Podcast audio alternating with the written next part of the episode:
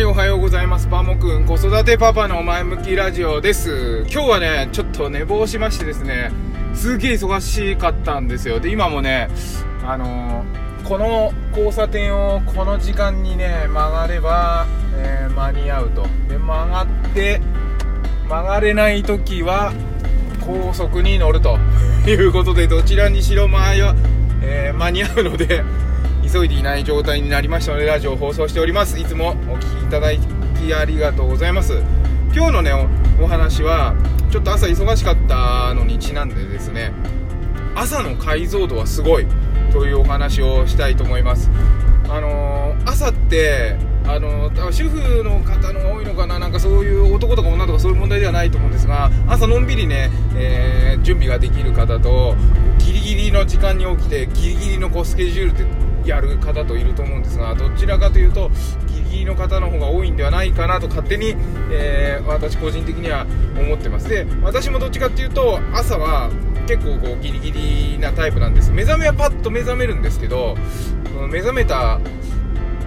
後にねやっぱりこの時期は布団からなかなか出れないんで朝日も浴びれないじゃないですか。あの私起きてる時間の5時半とか6時なんで朝日も浴びれなくてでこうパッと目が覚めないからなかなか布団から出れないんですね。でもそこから出てあもうそろそろやんないとやばいなってなったなってからの脳の解像度っていうのがすごい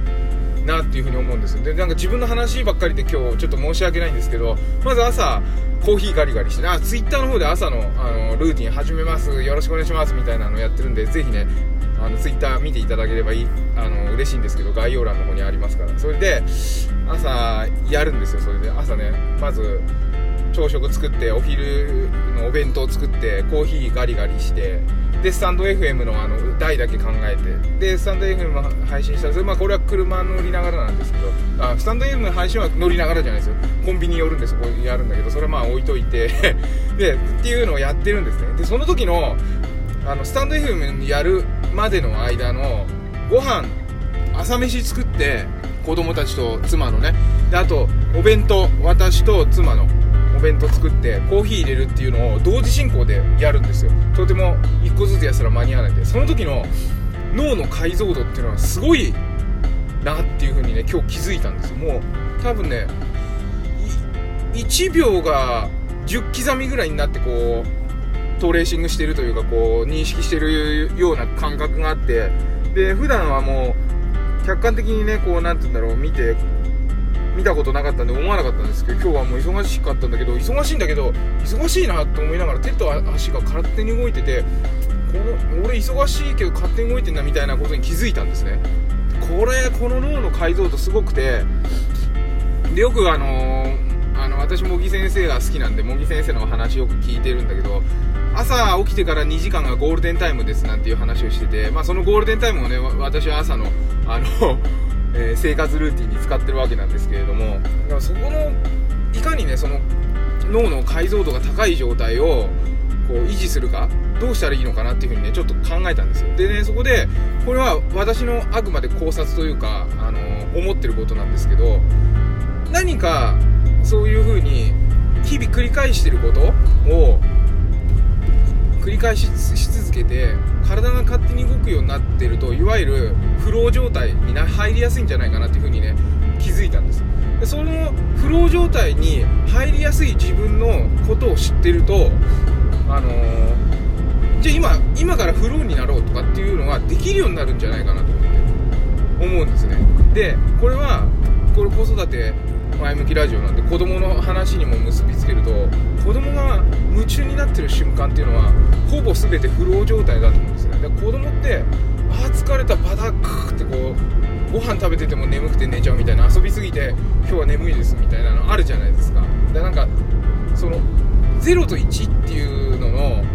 こう境が大人になってくるとぼやけちゃって01がなくなってずっとこう0.5みたいななんかそういう風な風になっちゃうんだけど子供は0と1がはっきりこう01みたいな感じになってて解像度が高い1と、えー、ぼーっとしてる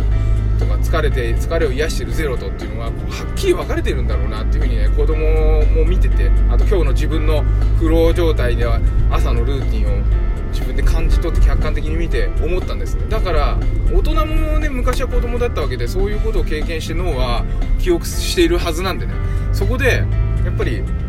その子供を見習ってやるときはグッてやるやらないときはやらない。しかもこう同じことでルーティンでこうやれる時間を1日30分でも10分でも20分でもいいから作る。それをして自分があ今フローなんだってやってること自体が楽しいことなんだみたいな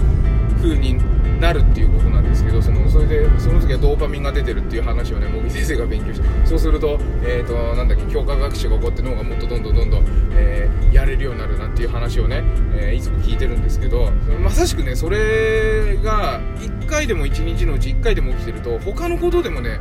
こう再現しやすくなるんじゃないかなっていうふうにね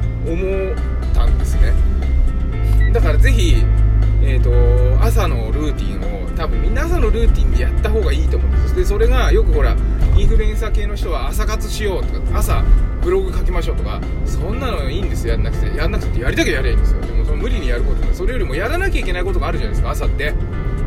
朝起きて、えー、お仕事に行かれるまで。まああのリモートワークだったら自宅でお仕事パソコンの前に、えー、座るまでとかね。いろいろそこまでの過程で布団くる,、まあ、くるんだままやる人はいいのかもしれないけどあるわけじゃないですか。そこの中で毎日同じ行動をとってみる。よくほら昔なんかで聞いたことあるんだけどイチローがベッドから起きるときにあの野球選手のイチローねあの右足いつも右足から降りてで右手のドアで右手でドアを開けてとかって常に同じもの動きをとって朝ごはんまで同じものを食べてでスタジアムに行く時間とか入る時間入る方法まで全て同じにするみたいな。それってやっぱりね常にフロー状態を保つための訓練だったんじゃないかなって今ね私気づいたんですよ。どうですか？